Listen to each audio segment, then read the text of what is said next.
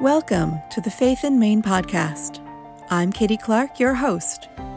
We are sharing stories of life and faith and ministry across our 58 churches, 18 summer chapels, Camp Bishop's Wood, three Jubilee centers, and ministries that make up the Episcopal Diocese of Maine. In this episode of the Faith in Maine podcast, we focus on the sixth practice of the way of love, which is to go cross boundaries, listen deeply, and live like Jesus. In this podcast, we talk about the concept of going in all its different meanings going beyond your comfort zone and going out into our communities, both here in Maine and abroad. We touch on listening deeply and how that is a practice that needs to be honed, especially with the many distractions we have in the modern world. Thank you for walking the way of love with us here on the Faith in Maine podcast. We hope you enjoy this interview with Bishop Brown.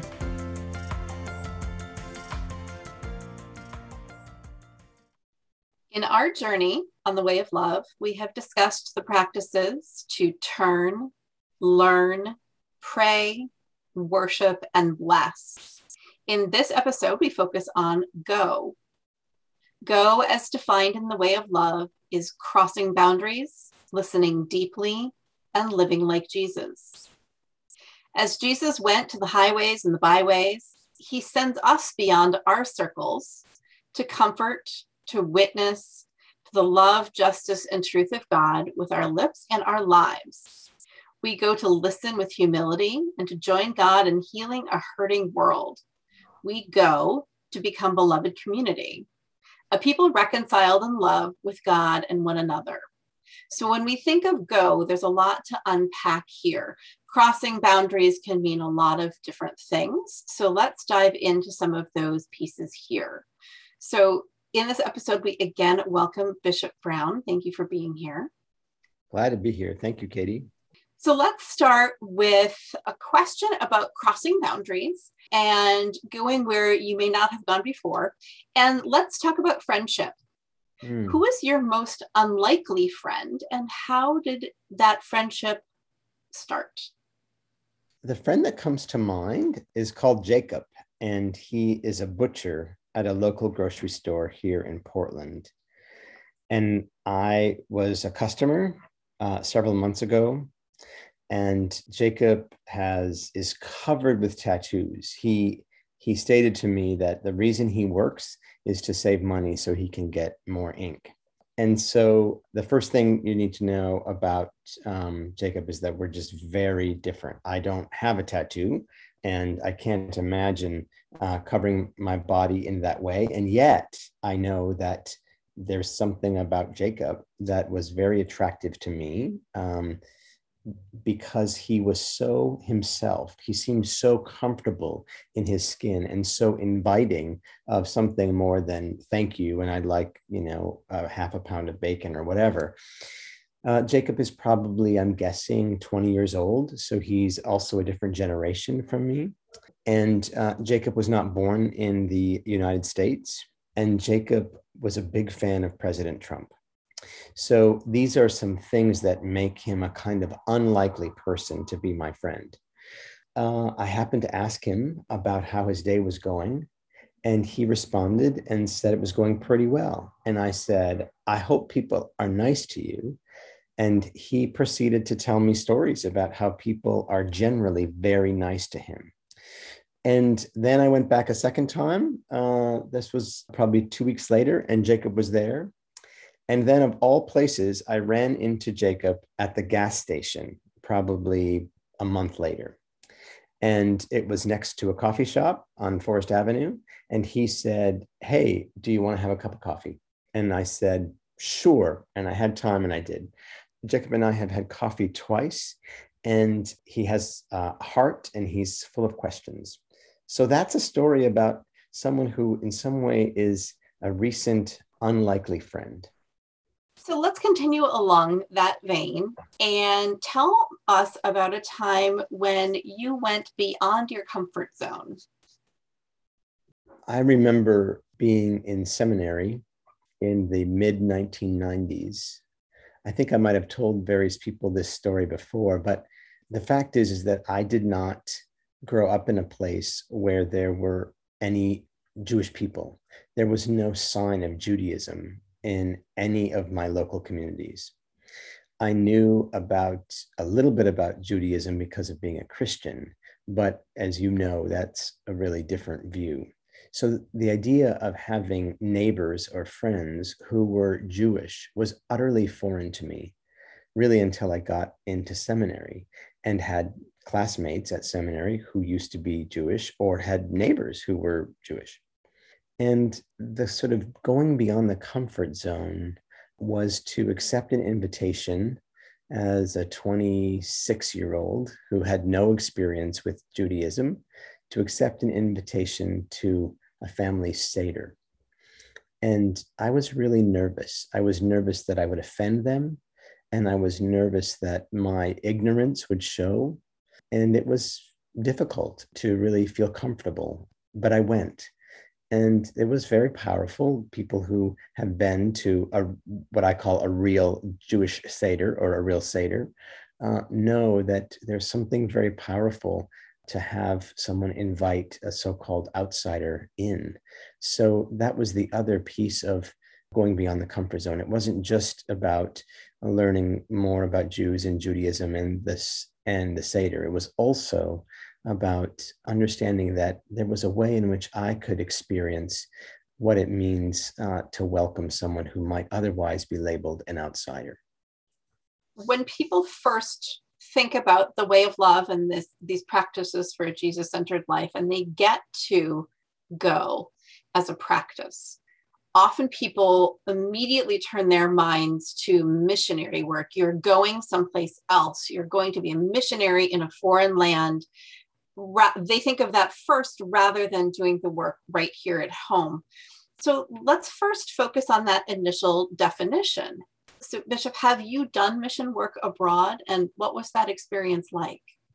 I have. I've spent quite a lot of time in uh, various uh, contexts abroad uh, related to the Episcopal Church and related to some non governmental organizations in developing countries my first experience of going abroad and so called missionary work was to Haiti, and my second was to Rwanda and South Africa and Namibia and Mozambique and Uganda and Burundi. And that trip to Africa uh, resulted in many more trips to Africa. I've been to Rwanda 11 times. And the church that I served outside of Boston had a great commitment to a school for girls and boys and a vocational training school in in around Tegucigalpa, Honduras. So Honduras, Haiti, parts of East Central and Southern Africa are places where I have joined others uh, going to these places, to use the word go, to share something of uh, the common experience of being followers of Jesus and to offer some learning and to offer sometimes some teaching and to be transformed not so much by helping others, but by being connected with others who might be very different from us. And yet we discover in that very thing that we say is a difference often that it is such a common way to unite us. Now let's focus on the practice of going in our own communities here in Maine. Again, going is crossing boundaries, listening deeply, and living like Jesus. One of the recommendations for the practice of go is to identify a community or a culture that's unlike your own and learn about them either by attending an event, reading, or taking the initiative to learn more. You might also take a prayerful walk through the neighborhood or a space shaped by a community or culture different from your own. Now, I know that this might be a loaded question because shortly after you arrived here in Maine, the pandemic hit. But I'll ask the question anyway. Are any of those things that I just mentioned, sort of being in your own community, some things that you have practiced since moving to Maine? And if so, what did you discover? Yeah, one of the things that I discovered and am discovering is just how diverse Maine is.